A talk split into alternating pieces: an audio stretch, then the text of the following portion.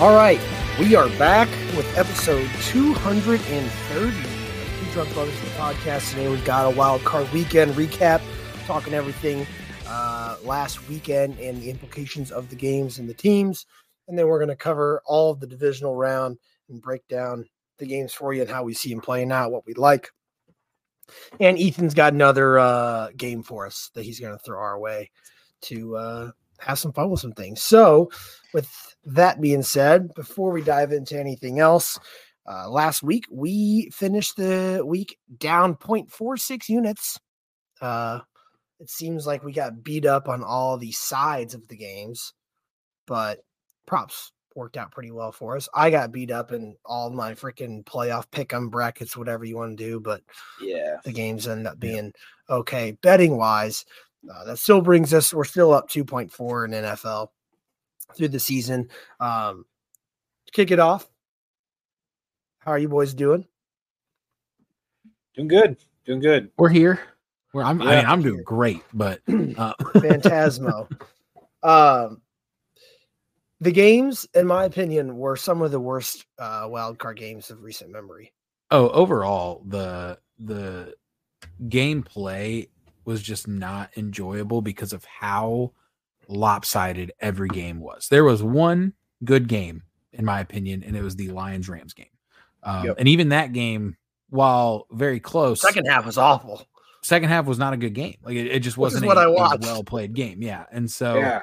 Fucking like the- nine field goals. the weekend was a bit of a disappointment. I thought there were going to be some really good games out there. I thought Chiefs Dolphins was going to be fun. The weather ruined that.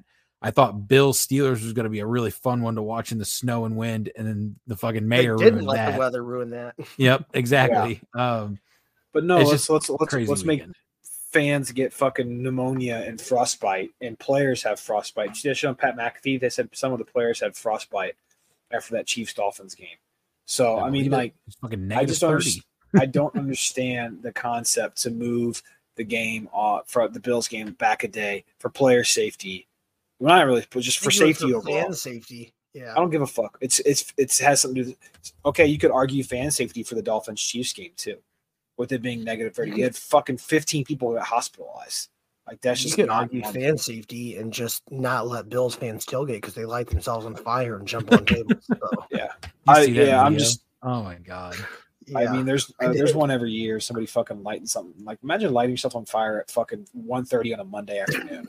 like Well, like the guy, did you see the guy covered in ketchup and mustard just walking around? yeah, they do that every year too. They did it to Dave, they did it Dave Portnoy one year. Yeah, it was Dave. They did Dave Disgusting. No, Yeah, I thank you. I also thought the games were were trash. I knew the weather was going to play effect on a lot of them. Um, the team that Every surprised me game- the most, Was double digit win Yeah. outside of the Rams Lions game. I was most surprised by the Houston Texans game. I did not expect them to win. But I knew they had a chance of winning. I did not expect them to win by double digits. I think the Bugs This- got an honorable mention in there. They do, yeah. But the Houston to, to score two defensive touchdowns on Joe Flacco and the Browns after the Browns have been so dominant all year long and fucking put up a forty burger on them, like that was just wild to me. Yeah, I mean, we all we all had the Browns. I didn't. uh I didn't think that Joe Flacco was going to take them to the promised land. So we all knew that the downfall of him had to come. And boy, what a, what a downfall it was! Because Yeah, my God, he was horrible, Yeah, horrible. it's so I it mean, sucks 'cause I was rooting for I was rooting for Flacco to have like a kind of one of those dream scenarios, you know, where a semi deep playoff run against a former rival or playing for a former rival, I should say. Um I also like the Stroud story, but it just it didn't pan out the way that I thought it was going to. wasn't even a good game. No, No. it- I mean it was horrible. From I mean outside after the I'm pretty sure after the first quarter I just tuned it out. Um, in hindsight, though, they I mean I know there's a lot of garbage time yards. The Texans only outscored the Browns by 32 yards, and what we should have listened to Ethan when you mentioned last week the Browns defense is horrible on the road. I just thought that they would come prepared to play at least a little bit in the playoffs. I didn't Oh, think it was gonna be that horrible. yeah, that was bad. yeah. Yeah, I don't I just I just don't know what it is. I don't know how homer on the road can affect your defensive play by a margin of 16 points per game. That just doesn't make Yeah. any sense to me. Wild. But Pretty pretty impressive. um, moving forward, the Texans are the team I'm rooting for out of the AFC. I think we can Texans all collectively agree for that. Yeah. Uh, I said I didn't know the Bucks were in the AFC. I said, yeah. Well, I'm just saying, if I had to pick two teams, the Texans, Bucks, I'll I'll root for the right. Packers for E too, just because they're the seventh Right. seed. It'd be cool to see them make a run too. But that game also, I bet on the Packers plus seven. I was a firm believer the Packers are going to cover. I thought there was an outside shot they could win the game just because Dallas is Dallas. But holy fuck, did Dallas Dallas more than Dallas could ever could. I mean, that was Dallas. just. Say Dallas I one more time for me. But I mean, you, Stephon- you know what I'm saying. Yeah. Stephon Gilmore and DaRon Bland got roasted every single like it seemed like every single time you look up at the screen, there was just green grass. The fucking camera was panned out 30 yards. Ball was in the air, and there's just a Packers player there, and no one else. No So- one else was- around. as uh, for those of you who don't know that are listening, and some of you who are listening were probably there with us.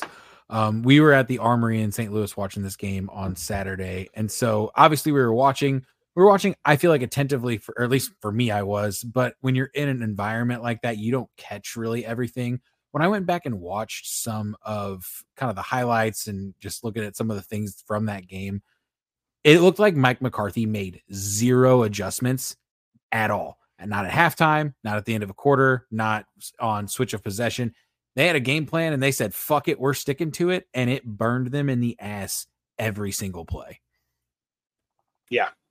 It was so bad. I mean, it's just not only the defensive effort. I mean, even offensively to not get CeeDee as heavily involved Yeah, as early as on. Until the fourth quarter was just egregious. I mean, there was yes, okay, there were some balls thrown to him. You could maybe argue a drop, but Dak also fucking put on his best Tua jersey and missed his best receiver by about you know five yards every single time. So to me, like, and I see all these Cowboys fans on like TikTok, like, here's what the Cowboys should do in the offseason. The fucking first thing they say is extend Dak. I'm like, you've already done that once. You've already paid him a massive amount of money. He's not done shit for your franchise. I at what point do you say, fuck it, we're gonna blow it up again? And the big problem is, and Irby said this, he said until they and I seen other Cowboys fans say this too, until Jerry Jones is not as involved as an owner, he's way too involved for an owner. Like he's ruined the culture. Like he's been in that role since the '90s, and they haven't been good since the fucking '90s. So, I mean, it's just that's the common denominator for me. You've done coaches, different quarterbacks. He's got to take a step back and just let people do do their thing. Yeah, I agree, but it also at the same time, he's got to get over the last like five or six years. You got to get someone else in there. Um, you know, you have Mike McCarthy there for I don't know how long he's been there, at least a, a handful Five of years years. 2017. because he got fired. He got fired from Green Bay in 2017, and then he had a year off. So I guess Yeah, so 2019 five year- would have been his so- first year. four four-ish years. Um, you've had him there, you've had Dak there throughout this whole time, and they still cannot win a playoff game. And you're just continuing to strut out the same team that loses in the playoffs every other year. They said that they're sticking with Mike McCarthy, which Ethan told me just a little bit ago. Seems unbelievably dumb to me. No, that can freaking have five thousand yards every regular season. If he can't win a playoff game, what's the point of keeping him there? Yep. Yeah, I it's a agree. And conversation we also- had. the and the personnel in general, like Dan Quinn, I believe is the defensive coordinator, and going back to um, not making adjustments in the game, one of the biggest weaknesses that Dallas had going into that game was the run defense, and Aaron Jones was getting five plus yards of carry on him, and it seemed like they made no effort to try to adjust to that. They were just like, we're we're sticking to what we got, and like I said earlier, burned him in the ass. So I don't know how Aaron Jones- still there either. Aaron Jones is a difference maker uh, for that Packers team. Jordan Love has been great. I'm still, I I I hope it doesn't happen for Ethan's sake because the Dolphins aren't in the playoffs anymore. But there's going to be that game where it's like he's just going to royally let everyone down and just completely shit in his hand. There's no in between with him. It's either one of the best quarterbacks in the league, one of the worst quarterbacks in the league. I th- I Which- think I think I think coming from an outsider's perspective, I think it's more. I mean, I'm impressed by him. This is his first playoff start. Oh, I am too. Yeah, I'm just I mean, saying. It's- I've Well, seen it's- him at again, his worst. that's what I was gonna Hopefully say. he doesn't- hopefully, he's one of the elites now for you know, for that division's sake, because God knows we need it. What we can hope for. I was going to say eh, to Travis's point, and he was about to say it, and he did say it, is we've seen Jordan Love at his worst, and it is probably 33 out of 32 quarterback in the league as in he is worse than all of the other starters plus probably one of the bench players. Um and when he's at his best and that's been you know right now the last nine weeks he he might be the best quarterback in the league or in the nfc i won't say the league for the last nine weeks statistically. Um but you're right. I i worry too especially going up and we'll talk about this in a little bit but going up against the san francisco defense that is so formidable that we could see the other version of Jordan Love. Now, I will say with that caveat that I have already by far and away exceeded expectations. If we lose that game next week by 45, I'll say great season. Let's move on to next year. Yeah. So conversely, sure it's a win. I, Go ahead. I would say I'd, I'd rather have my quarterback play the last nine weeks of the season amazing. well, yeah, instead of the, first nine, nine weeks, like Tua did.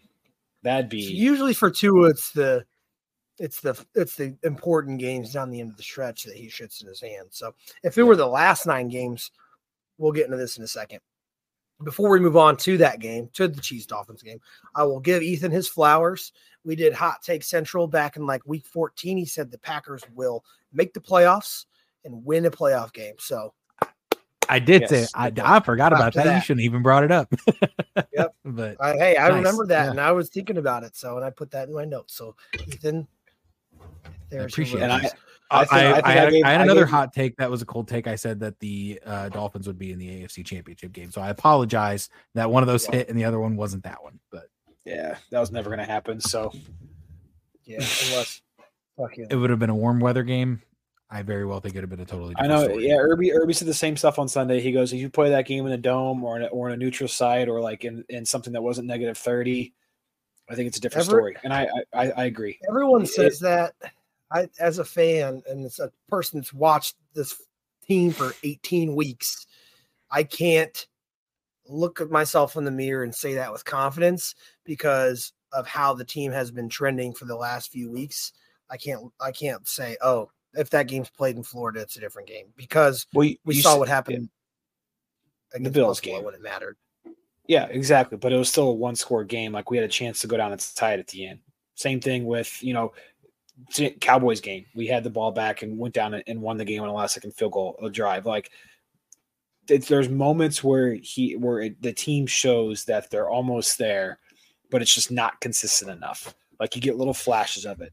More often than not, it's not, but you get little flashes of it. You know, the Chargers game early on this year, the Cowboys game on Christmas Eve. Like you get little hints of here and there, like this team can do it the injuries pile up. The fucking McDaniel gets in his own way. Tua gets in his own head, makes bad throws. We get off rhythm, and it's just shit from there. The Chiefs won the game 26 to 7, and they just like they just continue their woes against winning teams. They laid an egg in a game where the Chiefs rattled off 13 unanswered points to win the game. The game was 13 to 7 at one point. Uh, Tua completed just 51% of his passes and threw 39 of them. Here's a stat that blows my mind where Mike McDaniel, if he does not get better at this next year, you got to start looking for an alternative. Raheem Mostert ran the ball one time in the second half, and he was averaging 4.1 yards carry. Yeah, it's bad. It happens. It happens every year. I mean, every game this year um, with Mike McDaniel, where he we start off running the ball great in the first half, and then he goes away from the second half. Um, I don't want to spend too much time harping on this because I'm not in the camp of fire Mike McDaniel. I mean, he won nine games last year, won eleven I mean, this year. It's unreasonable to think. Obviously, it's a it's a irrational but rational thought for fans. Just seeing what he does, we're not going to say fire Mike McDaniel. I am on board. I'll give him a year to straighten his shit out.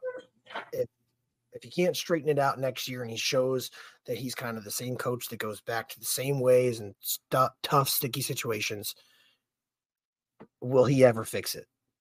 That's the I, I get it. Like if you if you're sitting here at the same time next year and we're, you know, 111, 10, 11 games, had the same issues down the stretch, had the same issues in the playoff game, then yeah, you have to have that tough conversation with yourself. But I think he's improved.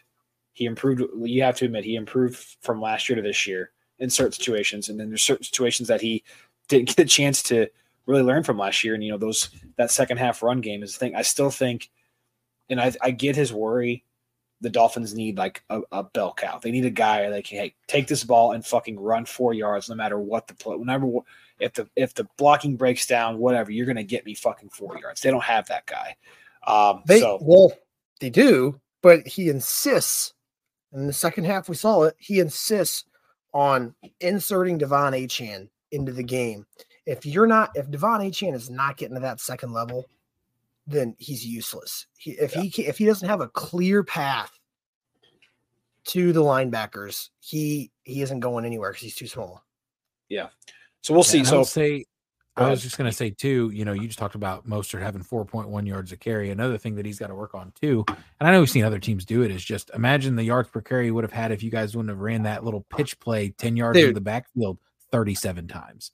Like I, I don't understand that. We've talked about it. It doesn't make any sense why you're not just stretching that out into a into a handoff instead of throwing it back. Where then with the pitch, it's obvious that it's a run Everyone you're, sees it you're coming. putting your running back way in the backfield, and he, We saw- there's no way you're even getting to the first level. So I mean, what what made me night made me feel a little bit better about that is I see I saw other teams do that throughout the weekend too. I, I remember seeing the Cowboys do that same play on Sunday. I'm like, But not- what is up? ten yeah. times. Yeah, no, but it's just like there's no point in that. Turn around and throw it to your running back. Like it makes no fucking It's sense. like the only.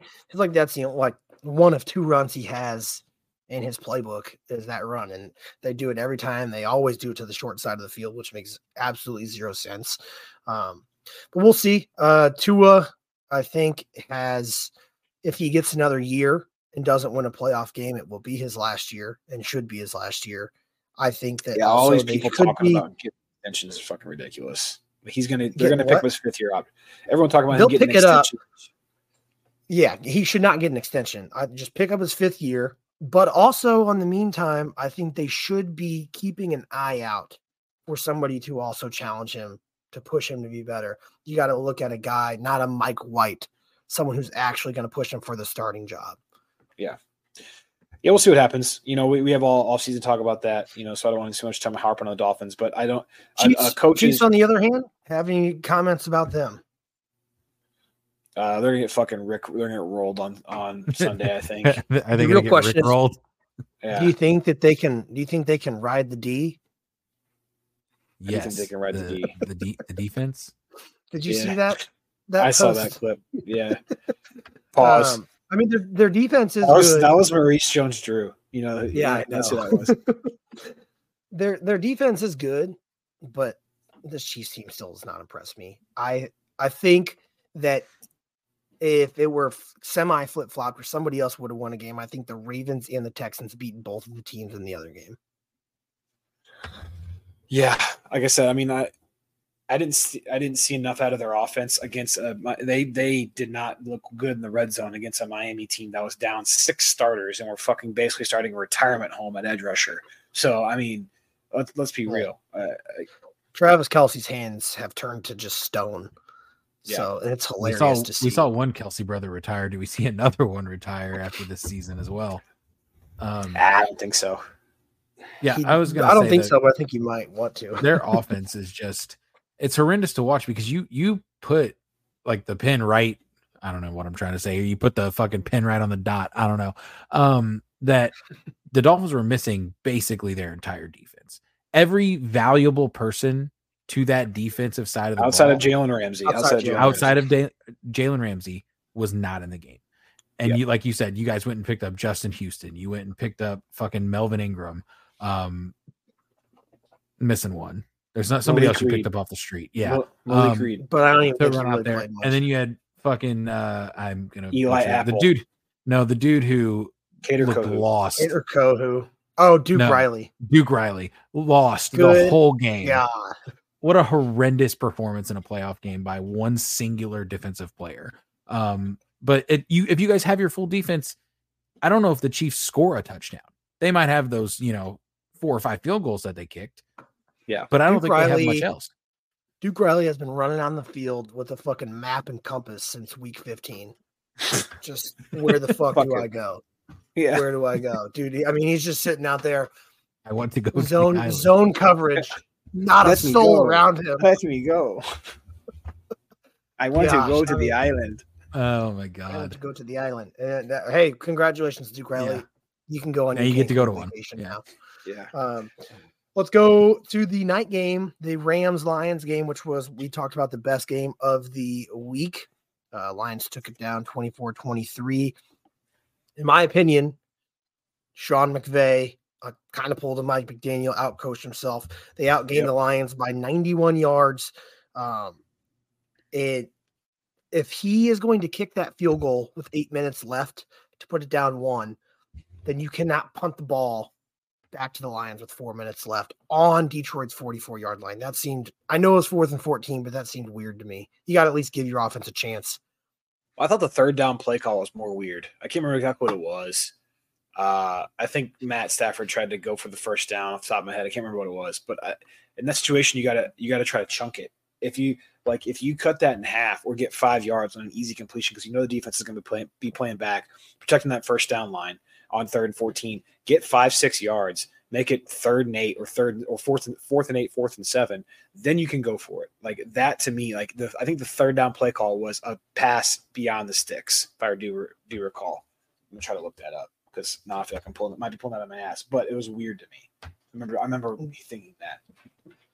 Do you want to hear a mind boggling, embarrassing stat that I pulled today? Well, I mean, everyone could pull it, but I looked it up. The Rams were down five points going into the second half, and they outgained the Lions 206 to 86 yards and lost.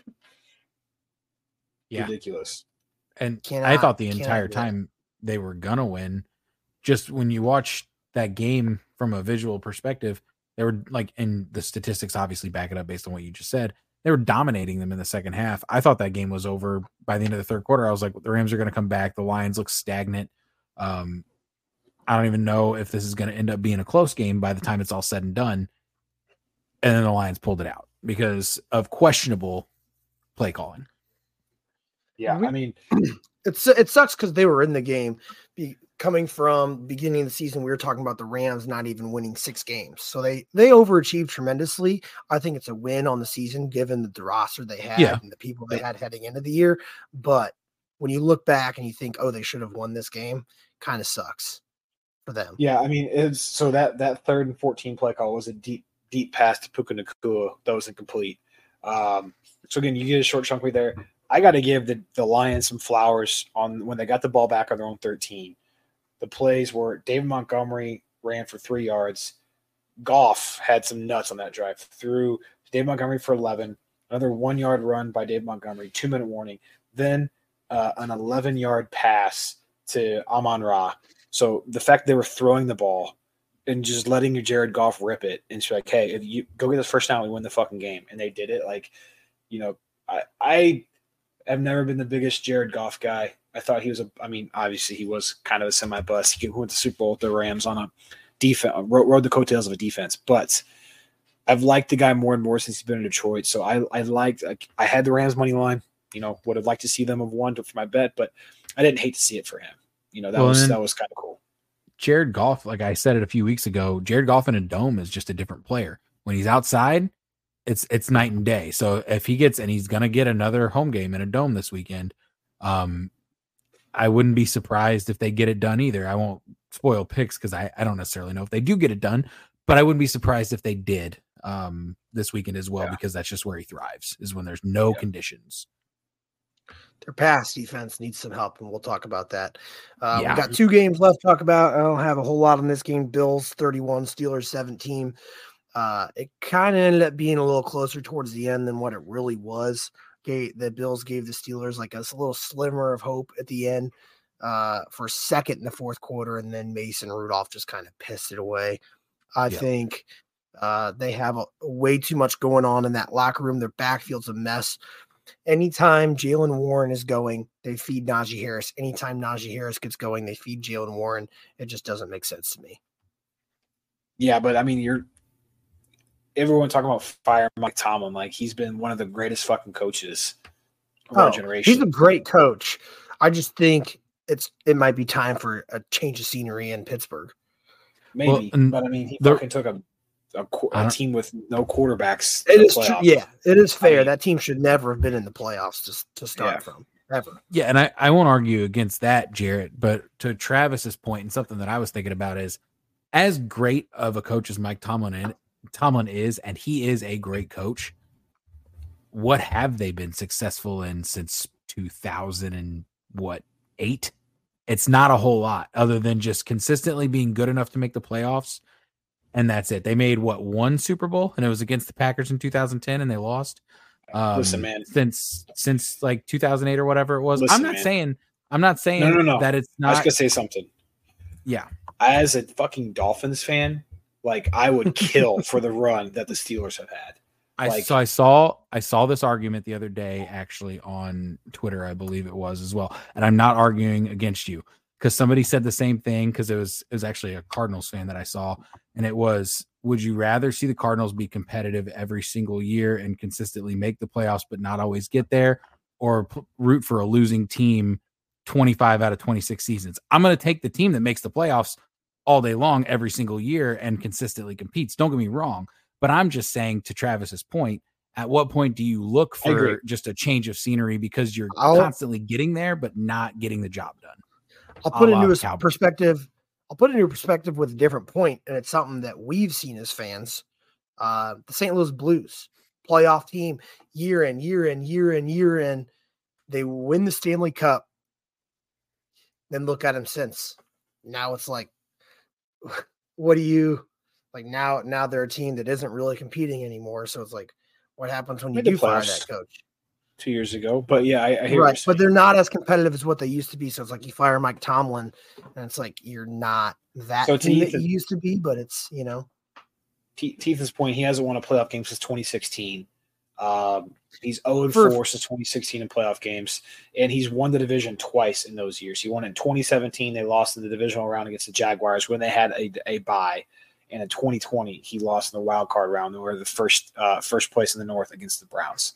Um, so yeah, it gets to a point where you want to see like, okay, I'm tired of just making the playoffs. I want to see a deep run when you don't have one for 14 years and you're consistently making the playoffs or being a competitive team and never make it. I understand, especially when you have those years when you had Le'Veon Bell, that awesome offensive line, you still don't get anything done. Kind of sucks. Yeah, because like when when his first when Tomlin first took over, I mean they were making deep runs year in year out. You know, 08 's when they won the Super Bowl. 2010 they lost the Super Bowl. 2015 they or 2016 they lost. the AFC. So yeah, I mean I get it. Was Mike Tomlin there in 08 too? Mike Tomlin's been there since 2007. Yeah, So his second year. Yeah. I mean, like I said, he's a good coach. I would, I mean, I think any team would be happy to have him if they were to let him go. He's definitely going to be another head coach. fuck the Steelers. I would kill to have a run of coaches like they've had. Bro, they've had three coaches since Yeah, since, like, 1969. Yeah. three coaches. insane. That's wild. Yep.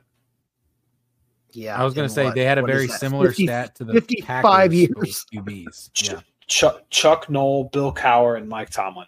Yeah. Well, Bill, All Cowher three of them. there All three of them won a Super Yeah. Bowl. At least That's one. wild. Yeah. That is wild. Um, yeah, I mean, it's they have to get a they obviously have to get a quarterback. Kenny Pickett has not proven that he's the man of the future. Um, obviously, neither is Mason Rudolph. Then you look on the Bill side, a team again who didn't impress me a whole lot. A team that really just stalls out and they pick and choose when they want to move the ball down the field. That's the thing. They can't. Like they didn't. Like I said, the same shit about the Bills. Going into that Dolphins game on Sunday Night Football last week of the year, I'm like, they're not that good. Look at the teams; they're barely beating these teams, but they have the ability to keep games close and turn it on when they have to. So, like, you we can keep saying that, but that's what championship teams Oh, do. I I'm not know. saying I'm just Bills saying are going to win the Super Bowl. They haven't won the Super Bowl. me, but they if if if if we go back and and like if future Jarrett were to like you know from two weeks from now come and time travel and talk to me, say, hey Jarrett, the Bills are in the Super Bowl, I would not be surprised just because like to our point, they keep games close and they turn it on when they have to. Josh Allen's going to Josh Allen, you know, good or bad. Yeah, it also helps that there's really not a juggernaut team in the AFC. People can hoot and holler all they want about the Ravens, but there's, Well, make- there's not that team in front of them that's going to be like, oh my gosh. I'll make Let's another about that bold prediction. Is uh, I think the Bills win this week, but their downfall is going to be their defense. And I think, regardless of which team wins in the Ravens Texans game, that will be the Bills' downfall because their defense is going to let them down in that championship game against either of those teams. They have all. They have also. You talk about injuries on the Dolphins and blame a lot of their losses oh, yeah, they're decimated. on the defense. Yep. The Bills have had a lot of issues on defense and a lot of injuries, and they still find ways to win games, and that's what a good football team does. Unfortunately. Yep. Um, then we go into the night game. The Bucs 32, Eagles 9. Um, Eagles lose six of their last seven in a disastrous way to end the season.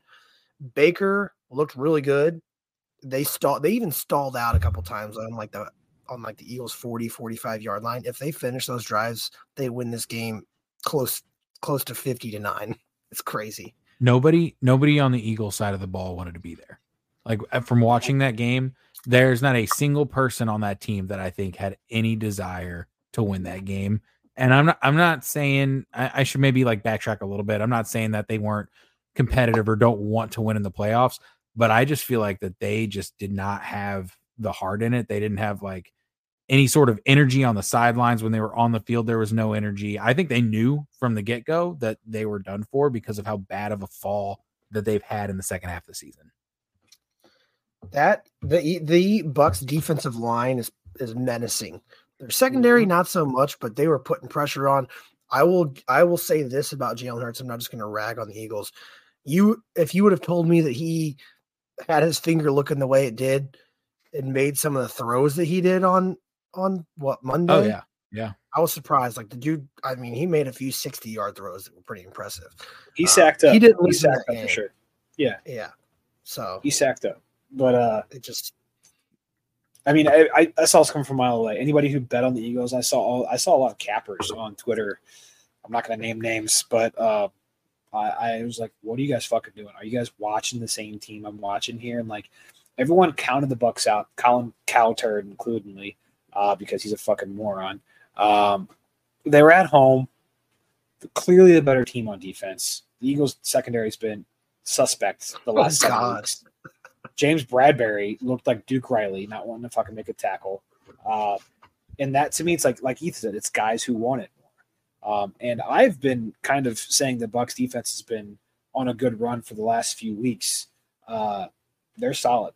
And like Travis said, their secondary not so much. They still have Antoine Winfield back there, who's got that playoff experience, won a Super Bowl. They got they got dudes in that locker room who've been there before and, and know what the fuck they're doing. Yeah, and I was the last thing I'll say about that too is um when it comes to the Eagles, if you're Dolphins fans, you should be thankful because they stole the show for the worst collapse in the NFL this year. Um, and I think overtook you all for I mean Cowboys maybe too, but Cowboys collapse was more sudden. The Eagles collapse was very much long running and painful to see if you're an Eagles fan. Um, but they just that that might be the worst second half of the season collapse in NFL history. I, I don't know what would compare to it. The Steelers. They were ten uh, and one, lost. and they ended up Steelers. what eleven and or ten and seven or eleven and six, and then lost yeah. their first playoff game. Yeah, it was, it's bad. So that being said, Nick Sirianni, does he deserve to be on the hot no. seat?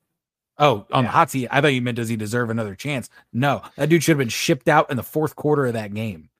He uh he inherited a pretty good pretty good team and kind of yeah. ran with it. And now you're seeing the effects of what his coaching kind of brings to the table. He, He's a douche. We talked. I'm pretty sure. We, I don't know if we talked about this this year or the end of last year. He is a fan in a coaching position. Like he mm-hmm. just he has the emotions of a regular person. I don't think he has the wherewithal to make adjustments mid game. Obviously, they've lost six of their last seven. Uh, it's yeah, I don't think you can move forward with him.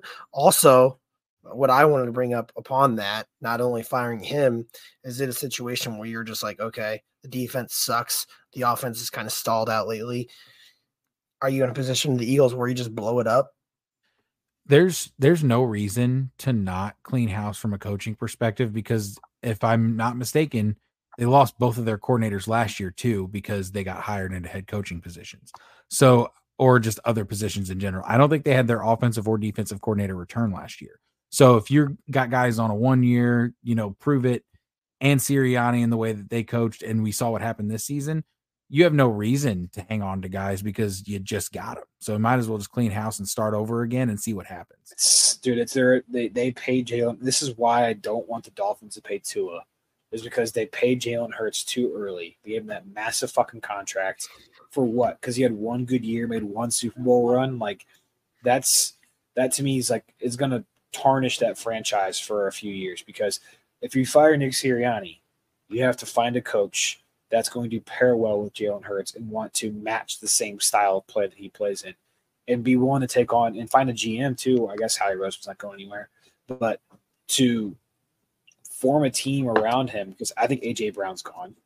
Like you're gonna have to find players that are gonna to like fit in around that sal. It's gonna be a salary cap issue, and yeah, I, I don't know. It's just not a good situation. It sucks. I, th- I mean, they definitely had the offensive pieces outside. I mean, Jalen Hurts isn't a bad quarterback. Don't get me wrong. I don't think he's a he's a really bad quarterback. But if you have an elite quarterback, this team obviously their defense had some issues down the stretch, but the offense has the wherewithal to kind of push you to that next level.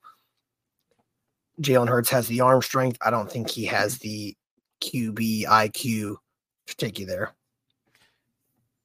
Yeah, I mean, let's be real. You you he lost his job at Alabama for a reason. He had transferred to Oklahoma for a reason. I mean, we're, let's, I mean, And let's call, the let's, Big Twelve defense. let's call a fucking spade a spade. Let's let's go ahead and do it. I mean, because that's what happened. So And that that video of Nick Sirianni screaming in the Chiefs tunnel Chiefs will live on in infamy for the rest of his life. That is the that is one of the most embarrassing videos I've ever Yes. seen from a head coach in the NFL. one hundred Dude's percent. That's what I was saying. It's it's it's child behavior.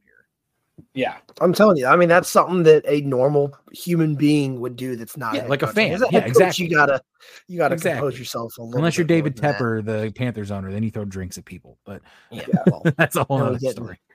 then we get into shit I franchise would've- talking about.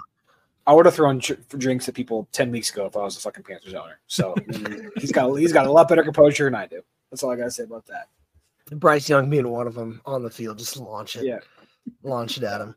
Um, but wild card weekend, the uh, yeah, not not the excitement that we were hoping for. I think the divisional round should be a little bit more interesting.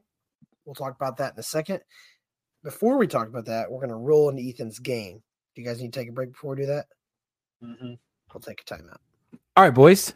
I got a fun one for you today. Um, for what is this? The third installment of the uh, rip-off shout out BDGE um, grid games that we Hey, all see on TikTok. I know, Millions I know, people do this. I know. but we but have they- a graphic this time. I will give them credit because they have made it ugly famous. The screen. You know? It's it's not a bad graphic either. It's my first one. Um, it it definitely could be better. There's room for improvement. But yes, we have a visual today. Um, before I open that up and share my screen, there are rules to this game different from the last one because I think that it will make it more challenging, but also more fun. You guys are working together on this one. You will still alternate picks, but the goal is to just fill the board. Here's where the fun part starts. If you get 18 of the 25 players correct, 26 players correct that are on this grid, I will take a shot.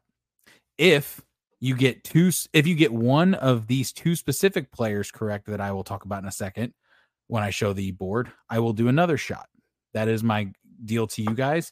If you get less than 15 picks correct, so there's a three three person window there where nothing will happen, but if you get less than 15 correct, then you're both taking a shot. Fair? Fair. Fair. I, I may have to great. table All right, the let me- shot to another time, but yeah, that's fine. No, you can do it. That's My eight. Whiskey, Whiskey- whatever whiskey works. sickness. I'm going to share my screen, and We're you gonna guys will win, see so what I'm talking matter. about.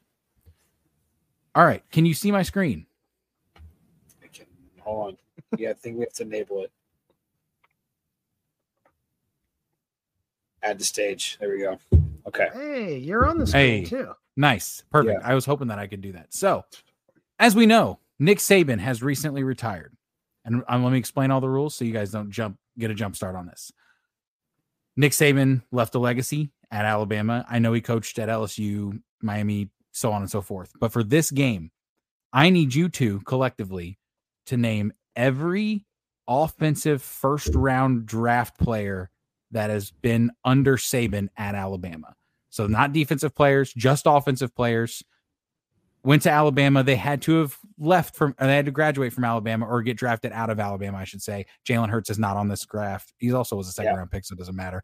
Um, offensive only. As you can see, I've listed the position, and then for everybody except for last year's picks, I have put the team as well. I did. I think it would be too easy if I put last year's team, so I just put the NFL logo. You will alternate turns.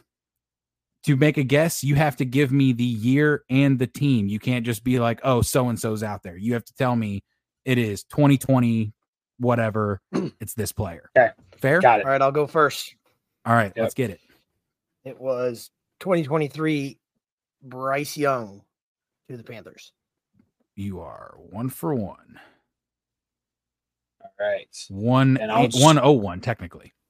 Okay. So 2023 running back was uh, Bijan Robinson. Man, you are already at one strike. That's a that's a tough Sure. guess, my friend. You went to Texas. Oh, sorry. Sorry, Jesus Christ. I wasn't thinking. I wasn't Oh thinking. my god. All right. This Well, fucking continue on, Travis. Um, 2021 to the Miami Dolphins. It was Jaylen Waddle. That is correct. So Jarrett. I'll go 2020 QB to the Miami Dolphins, Tua Tagovailoa. Also Give me easy correct. Getting the getting the obvi ones out of the way. I like it. Uh, strategize on this one because I'm going to give you guys. You're at one strike. I will give you six strikes on this combined. Wow. Okay. Uh, also, you can click that check mark. You click on that check mark right there. Yep. Where's it at? Just click on it. You can hit that little plus button. It'll just create a new one. Amazing. This is why I don't use Canva super super often, so I like that. Appreciate it. Nice. job. Um, I will go 2021 to the Eagles, DeVonta Smith. correct. So on a roll after Jared's blunder. Yeah, yeah, I'll go 2021 uh, quarterback to the Pats, uh, Mac Jones. Correct. You got five off the board.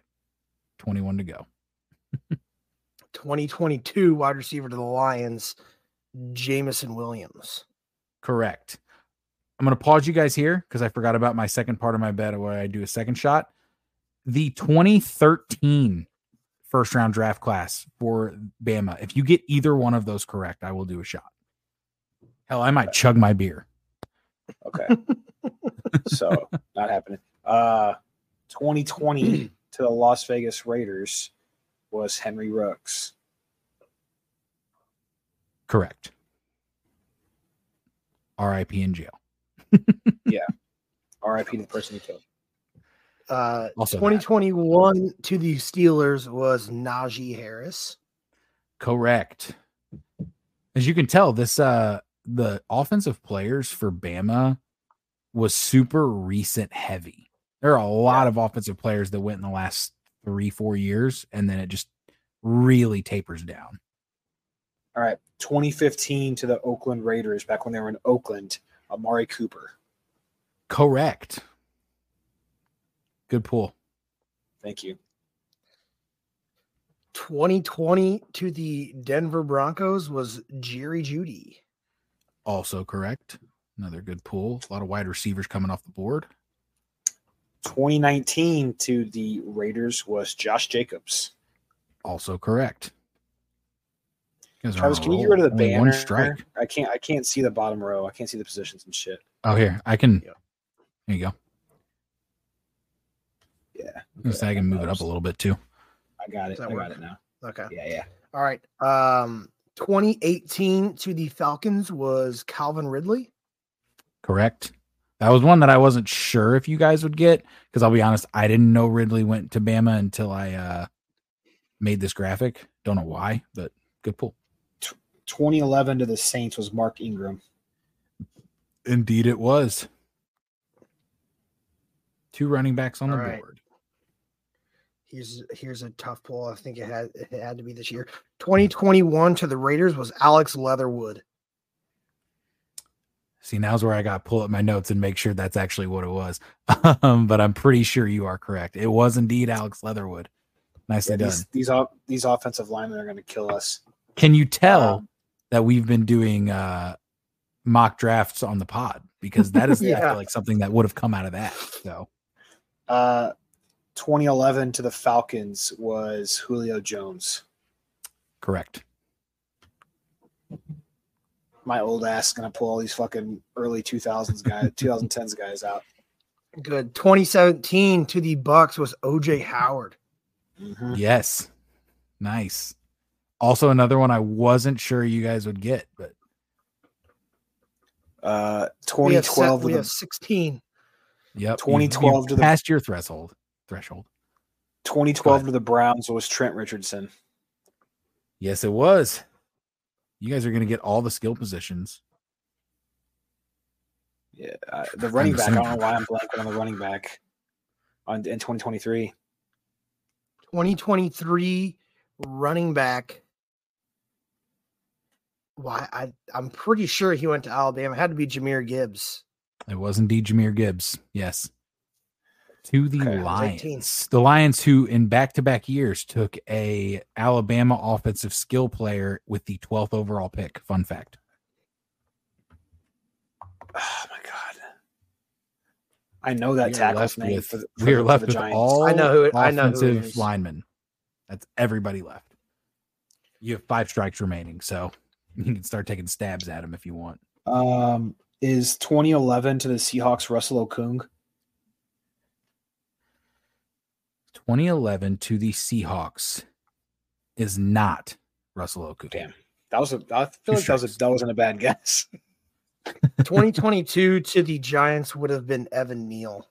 Correct. Seventh overall, I believe. I believe it was seventh overall. This center, this center is gonna fucking haunt me forever for the Colts. I think I. I mean, Well, it makes you feel any better. I'm already taking a shot. So if you want to try to get these uh, 2013 guys, that that'd make two. We have two strikes. Yep. yeah, and one of them was a complete fucking just blunder fuck by me. Um, yeah. A what now? a blunder fuck, dude. I don't know. I don't know any of these guys, man. I'm not gonna fucking get any of them. There, there are, in my opinion, two gettable ones of these offensive linemen. Ones that I would have probably guessed at least one right had I been on the other side of this. Um, I, Two, I- I the center, I this the one of the guys that got drafted in 2013. I wanted the Rams to pick him, and I can't remember his fucking name. Um, bro, The There's one of them- 2013 picks went back to back at 10 and 11 overall. that doesn't help me. Uh, I didn't figure it would. bro, I, I'm just gonna start Tra- Travis guess because I'm, Look at the I'm drawing blanks on- Yep. I I went with everyone I knew. Yeah, What? How many we got? Four, eight, You should have 20 because there's only six left, 19. right? Yeah, there's six left. 19. is one of them? Uh, I don't know the year, but I think is J.C. Tretter. Is that the center for the for the Colts? It is not. I just I took a stab. That's fair. I um I, I don't even know a name to throw out, so I'm Yeah. gonna throw in my towel. We got sorry, you 19 do of need 'em. 25. You do. You need one more for me to take a shot. Or no, it was 18. Sorry, I was wrong. yeah, Um, throwing in the towel. We've got yeah. remaining 2020 offensive tackle for Cleveland, Jedrick Wills. Whatever, got it. Um, 2019 offensive lineman for the Bengals was Jonah Williams. And then this is where it starts to get iffy. And I had to throw him in there because otherwise it would have been weird if I'd have just left out a piece of the offense. 2016 center for the Colts was Ryan Kelly. Um, 2013 dudes that again I I would have I didn't even know who they were. Um, for the Tennessee Titans, it was Chance Warmack. And for oh my, the that's who it Chargers, and for the Chargers, it was DJ Fluker. I f- Um, dude, a fucking Chance Warmack. I god damn it.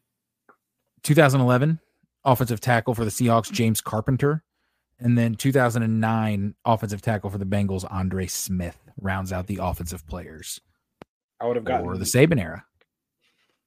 The think we did tackles from three plus years ago Yep, struggled, struggled on those, but I'll take 19 of 25 or 18. Yeah. 19 it of was 19 to 26. 26. Yep, so, a, a very solid run. I figured you guys would probably pull all of the skill players. I wasn't super confident that you guys would know that Trent Richardson was a Bama back. That's outside of my era, but I knew it was probably Jared's era and probably Yeah. Travis's. Um, all of the wide receivers, I figured you guys would have had no issues with Julio, Amari Cooper. Again, Calvin Ridley. I was unsure if you guys knew he was a Bama player because I didn't, but the more you know. Hey, Jarrett Jarrett said Bijan Robinson, so He did, Uh, and that was a you jumped the gun on that one real Yeah. fast. I think you just were too excited and just threw it out fast. I, I was like, let's just go in order. It. I did, and I was like, fuck. I was like, wait a figured you guys would pull Jedrick Wills. I don't know why. I just I- thought that that would I be know- one you'd get, but I couldn't think like once once it gets to be a few years out from offensive linemen, they just all blunder together, and the names I can't put to the top of my head after I've had beers. I do, beers. I do, I do remember Chance Warmack. He was a fucking absolute massive human being.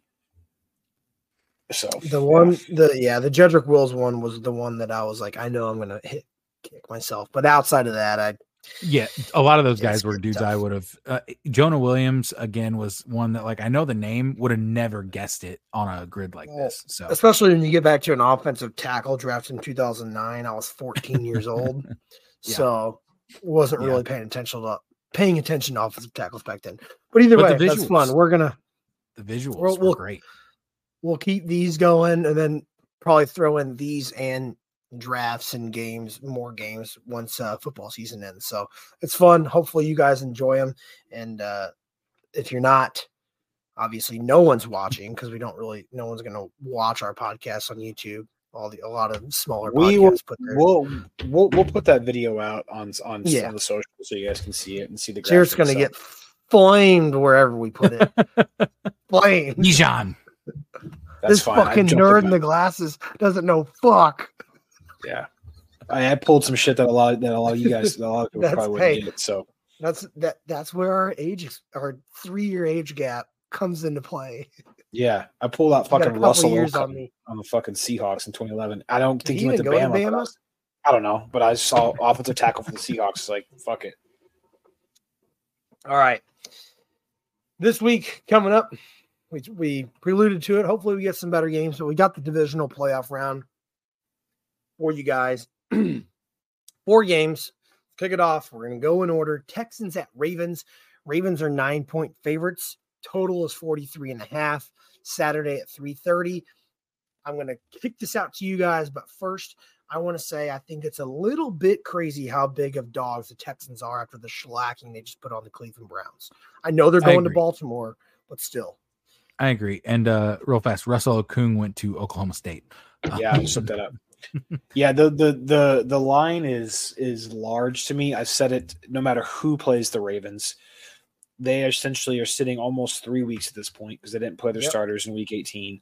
Um, so the last the last time their team has played a complete game was December 31st against the Miami Dolphins. So that why by the time they play on Saturday, that will And even almo- then, they only played half a game. yeah, but three quarters of it. Anyway, they played the game. It, will be three weeks come Saturday, the last time, almost three weeks, three full weeks. So that to me, I, I've seen it time and time again. Teams get that first round bye. They set their starters in week 18. It just does to me doesn't vibe right. I'm not saying the Texans are going to go into Baltimore and beat them, but I, if I, you know, I don't have an official pick in this game, but I would definitely lean uh Texans plus nine and a half. I do have a prop I like in this game though. I do as well. Um, I have I have two props I like, but I also I kind of like each side of the of the spread and the total. Um, obviously, like I alluded to, I, I, I think the Texans plus nine is a little steep. I would think it'd be more of like five, five and a half to six. Um, so I do like them, but also I, I kind of like the over 43 and a half seems a that's little my low. official pick. Yep. Yeah, it's it seems low. Um, so I think a lot of it is due to the first time these guys played, but that also was the first game of the season. They played in Baltimore. Ravens won 25 to 9. Even then, wasn't completely totally off of this total, but it was CJ Stroud's first game in the NFL. It was competitive. Houston turned it over three times on downs. I think CJ Stroud has progressed tremendously since that game. We just saw it. They're coming off a high. Their offense is clicking, even though they don't have Tank Dell. I think they're able to put up points 43 and a half. It's just Weird.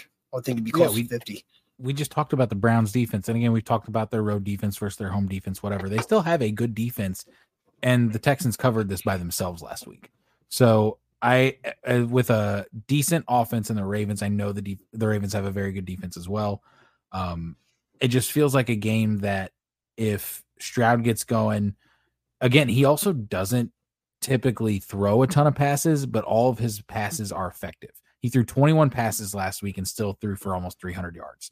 Um, another reason why I have a prop in this game too. I like the over, like I said. I won't harp on it too much longer. Um, the prop I like as well is Stroud's over of 242 and a half passing yards. That seems very low to me for a guy who I believe has hit it, and I think it was like four of his last six games. Um, and he was hurt for part of a couple of those. So, um, and that's one that because I had two player props as well that I was looking at. That's one as well where no matter what side of the ball you're taking, if you're taking the Ravens, um, the Texans aren't going to bench them. They're going to come out. They're going to be firing. So you see a lot of, I think, in the wild card round, three of the top five quarterbacks passing yards. Those were all teams that lost. Um, Yep. So if, even if you think they're going to lose, I think he hits this even easier uh, than if they come out and they look good. Another one I like, and I don't want to steal Jarrett's, but I have to throw it out there before it does get stolen, is Nico Collins over 79 and a half. Yeah. I mean, that's like an almost an automatic bet at this point. You have to bet it. Bet it till the wheels fall off. I mean, and if it's the last game of the season, the wheels will fall off. No, it's not. I have a plus money one that I think Travis is really gonna like. Uh, you know, Ethan probably like too, just because of the heated conversation we had about this man on sun on Sunday. Um, oh God, I have I have Lamar Jackson to throw a pick at plus one fifteen. He has thrown an interception in every single postseason game he started, all six of them, and he threw one earlier this year against the Texans as well. When he only attempted to pass the ball like fifteen times.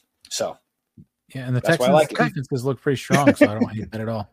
Yeah, they, Yeah. their Stats to pass it up. defense.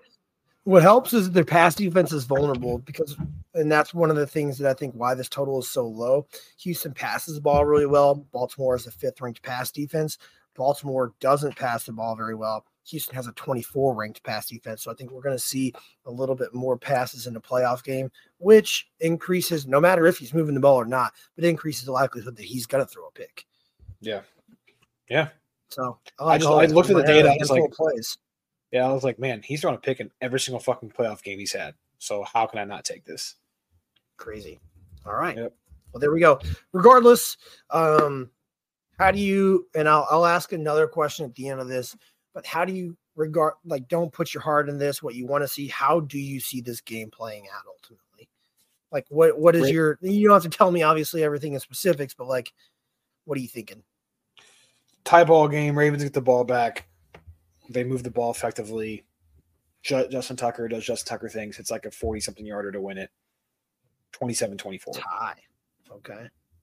it's hard to hard to not ride the hot hand, and I, I get that's you got a one seed. I mean, I think we're obviously got all rooting tons for of the rest. Texans. Yeah, but it's Yeah. hard. It's hard though because they are hot, and we and I, I think we talked about it a few weeks ago when Stroud was hurt. I said when Stroud comes back, this Texans offense is totally different, and it has been. And now they're riding that wave. I wouldn't be surprised. I'm just going to say it right now. I would not be surprised if the Texans roll in there and they pull an upset.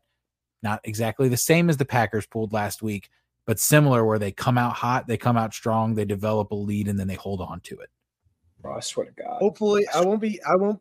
I won't be mad if they lose this game because obviously the cards are kind of stacked against them. Mhm. Uh, I would like to see them keep it competitive though, especially with the games we've had. So Yeah, as long as they can for keep it competitive and keep it close and kind of look like they have in the past, it'll be a good game. If Houston wins, Kansas City's going to beat Buffalo. And then fucking No. Houston's going to get to play Kansas City in fucking Arrowhead in the conference championship game. And I'm going to see the goddamn Chiefs in another fucking Super Bowl. I'm telling you guys right now, that's, that's what'll happen. I'm telling you right the now. The Chiefs aren't winning this weekend. It's not happening. All right, I said let's talk about that. too. Let's talk about that last.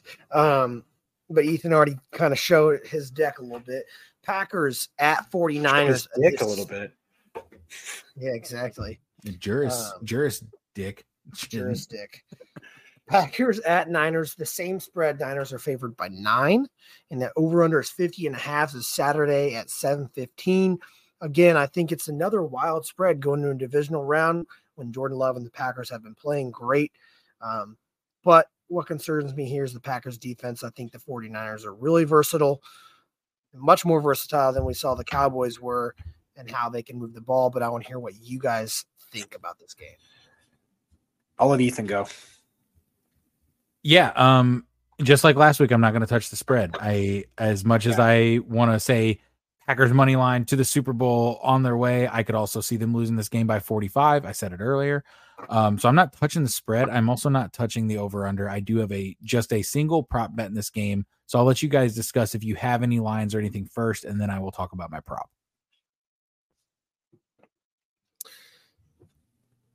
Yeah, I, I mean, I, I don't, I don't have an official pick in this game either. Um, I, I initially leaned Packers when it was ten when it first came out. Now it's down to nine apparently. Uh, you know, you can always buy hooks. I would buy it to ten or nine and a half. Um, if I was going to bet it, I probably will. Um, that's how I was. That's how I'm leaning. Again, I for something something about me like I don't like the idea of a team. Everyone looks at the first round buy as like as like a uber positive thing yes and no, but when your guys, because the Niners are in the same fucking boat as the Ravens, they've been sitting for three weeks come Saturday night, and I like there's something about sports yeah, when teams when when teams are going into the playoffs with a hot hand and teams are playing good, like when you take that amount of time off, like you get rusty. Um, we see it happen in baseball. We see it, uh, you know, with the teams who get who don't play in those playing games, those playing series. Now they'd sit for three or four days, and then they fucking have to play this team that's coming in hot I think the same thing happens in football. So, you know, you have the Tex- Texans and the Packers who played great games in Wild Card Weekend, offensively, defensively, all around. They're they're riding a high. I mean, it's just to me it doesn't spell it spell good. That's why I liked the Packers plus. I have no anal- analytical data to back it up except for just what I what my my gut feel on it. And I'm not gonna fucking bet a team to win by double digits in the fucking playoffs. It's stupid too. In my opinion. It's hard, yeah. It's it's hard to do. My lean is obviously Green Bay, same as the Texans, just because the spread is egregious. Again, if it were like five, six, probably wouldn't touch it. I was looking at their uh overall like rankings and how they stack up on offense and defense, and we've we've dogged on the Packers pass defense a lot. Them and the the 49ers are back to back. Their pass defense 13th and 14th. Um, when you look at the running side of the game, the Packers are 28th, which I didn't realize how bad or how many yards they let up on the ground. I thought that when and I was looking, I was like, oh, the 49ers can run all over them. The Packers let up a lot of yards on the ground, but they have only allowed four 100 yard rushers all year Isaiah Pacheco, Jaylen Warren, David Montgomery, and Bijan Robinson. So they kind of are in like a bend but don't break situation because you never see teams going off against them, especially as of late. Like I don't think they've allowed one of those hundred yard rushers in the last like seven or eight games. Um, with that being said, it's tough to see them winning just because of how dynamic the 49ers are. I see them winning, but I can hopefully um, ho- hope that they keep it close.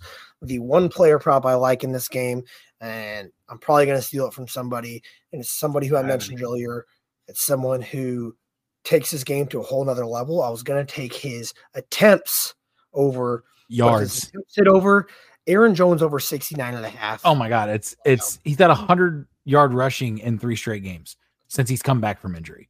The dude yeah. has come back and just been an animal. That was my one player prop. So absolutely. I love that play. Yeah. And I know I mean, the Niners have, have Nick Bosa and they have fucking J, not Jaden Klein. They have Chase Young. Chase Young. Like they, they have a good defensive line, but to me, like the Packers, if there's a path for the Packers to win or cover, they have to they have to get the ground game going because that opens yeah, up the play action not, game for Jordan for Jordan Love. Jordan Love to me is not your typical drop back in the pocket passer to make it work. He plays well with play actions and bootlegs. So in order to get him going on that, they got to get the run game going. Um, and I, I, so I I'm fully behind that. That should be your official play for this game because I don't have a, I don't have a problem in this game. So especially especially with AJ Dillon being out because he's the type of guy that kind of steals those carries from Aaron Jones. Um, Manuel fucking not. Yeah, he's not going to steal. No, he's not going to steal the carries that, that Aaron Jones would. He fucking taken from him. Devin Singletary Jr. running in fucking jeans, what he looked like on fucking Sunday. exactly, exactly. So over 69 and a half. Love the number, and uh Nice. Love the love, love the prop there. So there's their play there. Let's go into Sunday. We got Bucs at Lions. Lions are uh, pretty big six and a half point favorite. Totals 48 and a half. It's two o'clock. Uh, one thing I have before I turn it over is the kind of stalemate that we saw the Lions lay in the second half of the Rams game. Didn't impress me a whole lot. It's a rematch of week six when the Bucs lost to the Lions at home 20 to 6. What do you guys have? I like Bucs plus seven. I even like a little sprinkle on Bucs money line. Call me crazy. I Ethan? think I, I I think I'll let Ethan. Yeah, what do you think? My official play is not the line, but I do have in my notes written down lean Bucs plus six and a half or plus seven, whatever you got it at. Yeah. I just think that this Bucs defense is more dynamic and can get after the passer a little bit better than what the Rams could. The Rams they have some some great players of defense. They're a little bit on on the older side. Um, I saw the Bucs get after Jalen Hurts, and again to Travis' point, he was able to scramble, make some throws. I don't know if Jared Goff can make those throws. I don't know if Jared Goff can. Now, granted, they got some pass catchers on there in, in LaPorta and St. Brown that if they can get loose, if Jared Goff can buy a little bit of time and extend the play just a smidge, those guys can probably find an open spot and get open. So that does worry me a little bit. I just think, and Travis alluded to it earlier, the Lions' pass defense is suspect. You got Mike Evans, Chris Godwin, and a guy that I really, really like. And I don't, I don't want to steal this, steal this, but Cade Otton has been went fucking nuclear on Monday night. Um, you stole his, it. You stole it from me. And his prop is only over 30 and a half receiving yards. 29 and a half. Yeah, whatever it is. I love it. Because the Lions allow on average across season 55 yards a game to tight ends. So before Travis jumps into his picks, I just wanted a couple notes to build off of that too. Um, I think this game might be more of a shootout than the Rams Lions game I thought it was going to be with those offensive and offenses and those quarterbacks. And the reason is because we know that the Lions uh, secondary is suspect. I think the Bucs secondary is also a little suspect as well. Um, their their line is super good, but their their secondary is not so much. Um, and I think that, and this is going to play into one of my prop bets for this game. It's not my favorite, but it is a prop bet that I have.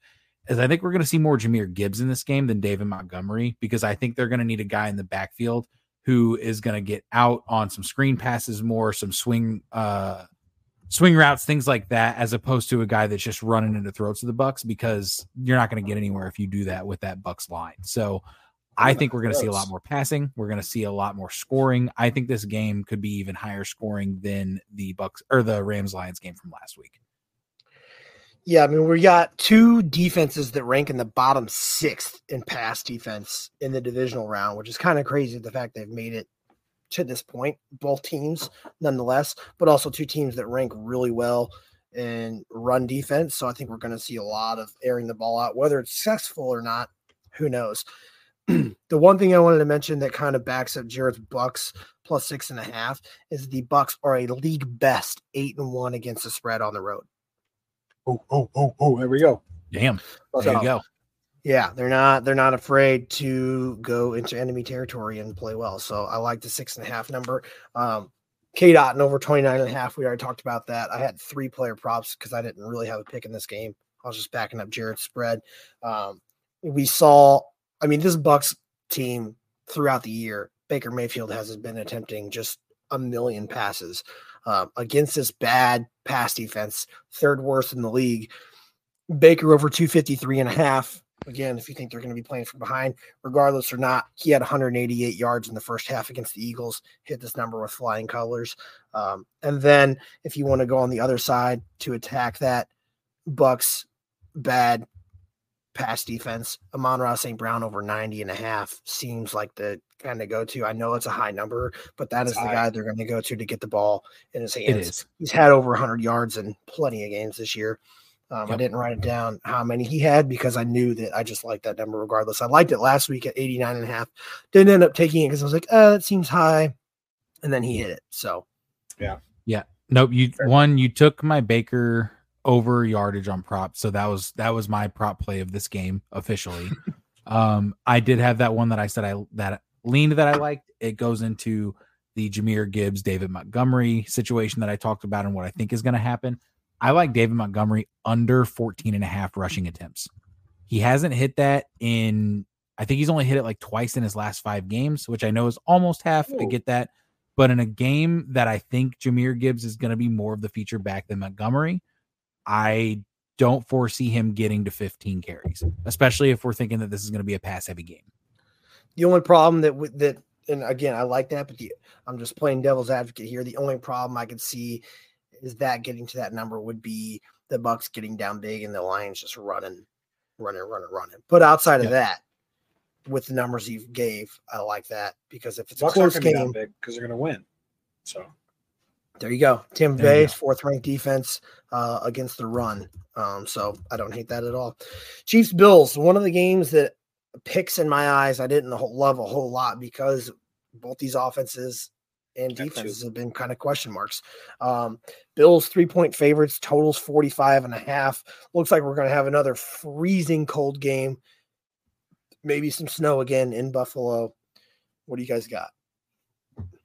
So I had the Bills at two and a half, and that's what I had spread wise because, again, I've, I've already talked about why. I don't need to explain it again. If you've listened this far, you fucking know why I picked Bills minus two and a half. So there you go. No, I, no need I to had the waste Bills at minus three as my line play. Um, and I have a player prop that Travis, I know you already have, and I think we're both gonna love. Um, so I'll let you dive into it Take because I, I it's Pacheco over 14 and a half carries. The dude had 24 last week in similar temperatures, and now you're gonna play a Bills team that is decimated on defense. That I think Yeah, that regardless of what happens in this game, that dude is going to get a minimum of 20 touches. Yeah, they they can't stop the run either. So And it's a, it's a game where, eh, regardless of if, if there is snow or not, because that's what I was worried about in the Dolphins game. Um, there wasn't snow and the weather was cold, and they, like you said, they ran into a ton. Um, this is a guy who you give him the ball, the offense does well because they don't know whether to stop the run or whether to stop the pass because you got to always assume the threat of Patrick Mahomes to pass, whether or not his receivers drop nine passes in the game. Yep. Um, so over 14 and a half. Yeah. I mean, it's even lower than last week against 24 last week. Yeah. It's yeah, crazy. against a, a, a solid Dolphins run D. Yep. Yeah. So that's it. awesome. I have uh I have one prop. I don't think I don't think Travis has it. I got Josh Allen over 44 and a half rushing yards. This dude has hit this in six out of nine postseason games. He ran for like 75 last week. Um, in, into, sorry, sorry, to sorry for dropping my phone. Um, to also kind of further back this point, this just this Chiefs defense allowed Tua. I think he had like almost 20 rushing yards last week. Yeah, and he hasn't done that shit all fucking year. Like he had opportunities to run the ball, and he got and Josh Allen is an infinitely better athlete than Tua when it comes to when it comes to running the football. So 44 and a half does not seem very high to me, especially if the weather's going to play a factor like it is. If uh, L'Jarius can lock down Stefon Diggs and he, him not be able to get open, and Josh Allen is forced to run the ball, um, I just I see him hitting this number again. The fact he's hit that in six out of nine postseason games too also leads me to believe he puts the team on his back and does what he needs to to to, to get those first downs. Now I will say that he did hit that in one carry last week. I was Um, gonna say, especially if he pulls his best uh, Kenny Pickett impression, does a fake slide and scampers for 54 yards, Yeah, except for you did Yep. last week. Yep. Um, the only problem is the Chiefs linebackers and Nick Bolton getting to him. But yeah, outside of that, I could I could see that hitting maybe a lower play than the others, but I don't hate it. It's a it's that's a big number for a quarterback rushing. I was gonna say it's just it's just a little high is all, but yes, 30s for sure. But I mean, 44 and ran for 25 last week. Tua ran for 25 last week. I don't think Tua has ran for over 10 all year. That's fair. That's very fair. Um, so I'm glad we're all on the same page. Let's. I'm going to give you guys a question, which I almost kind of gave it away at the beginning of the of the divisional round talk. Not going to call the Chiefs win an upset, but if you guys are going to place a bet on an underdog this weekend to win a game, who are you going to place it on to win? Tampa Bay. the Bucs. Yeah. As badly as I want to say the Packers, and I'm not going to sit here and discredit or discount them out of that game. Again, I'm not discounting anyone out of any game. The- I just want to know Niners if you're are- your own money. yeah, on a the game, who Niners are a putting it on? whole different beast than the Cowboys. Um, so if I had to put my money on something, it would be the Bucs. Yeah, that'd be awesome. Listen, my wish is that we see a Texans Bills, uh, Packers Bucs Packers, Bucs. Oh my God, championship I would. round. I don't would care be- who would win those next games. That'd be a great Super Bowl. I would love it. I would. I wouldn't care who won the Super. Uh, I I Yep. would care. I wouldn't want the Yeah. Bills to win. But Yeah. of three or four teams, I would appreciate it. Now, Yeah. if it's Ravens, Chiefs, Niners, I wouldn't care to see the Lions. But Yeah, let's say Yeah. the Lions. Yeah, it, it significantly dis- decreases the odds of the teams that I would want to win the Super Bowl. Right.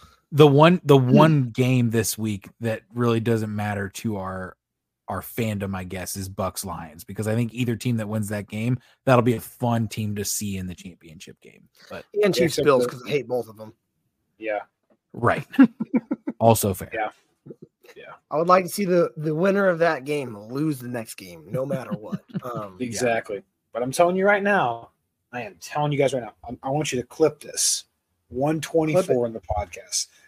Fucking, if the Texans beat the Ravens on Saturday, the Chiefs will beat the Bills on Sunday, and then the Chiefs will beat the Texans in Arrowhead on Championship Sunday because that's how it is. That's how it's going to be. We're going to see them in another fucking Super Bowl in a year where we didn't think they even had sort of a snowball's chance in hell. And I have to see fucking Taylor Swift and fucking Brittany Mahomes swag surfing in the box, and it's going to make me want to jump off a fucking cliff. It'll be- also.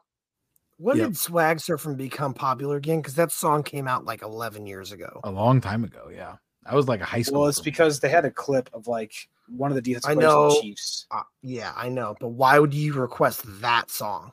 Because the song, let's talk about it. I'm maybe a hot take. The song sucks.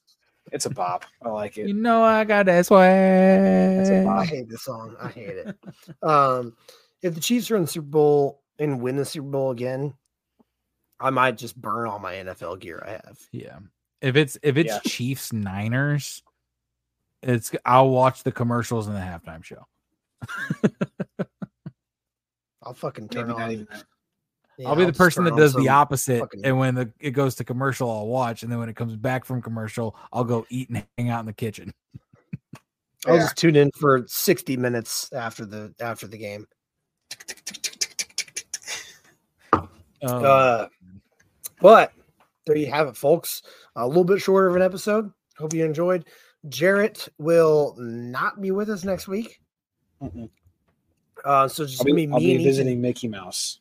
It's gonna be me and Ethan taking on championship weekend and whatever else we got going on. So um, I don't know how many of you tune in for this ugly mug of Jarrett, but you can tune in for me and Ethan next week. Peace. Peace.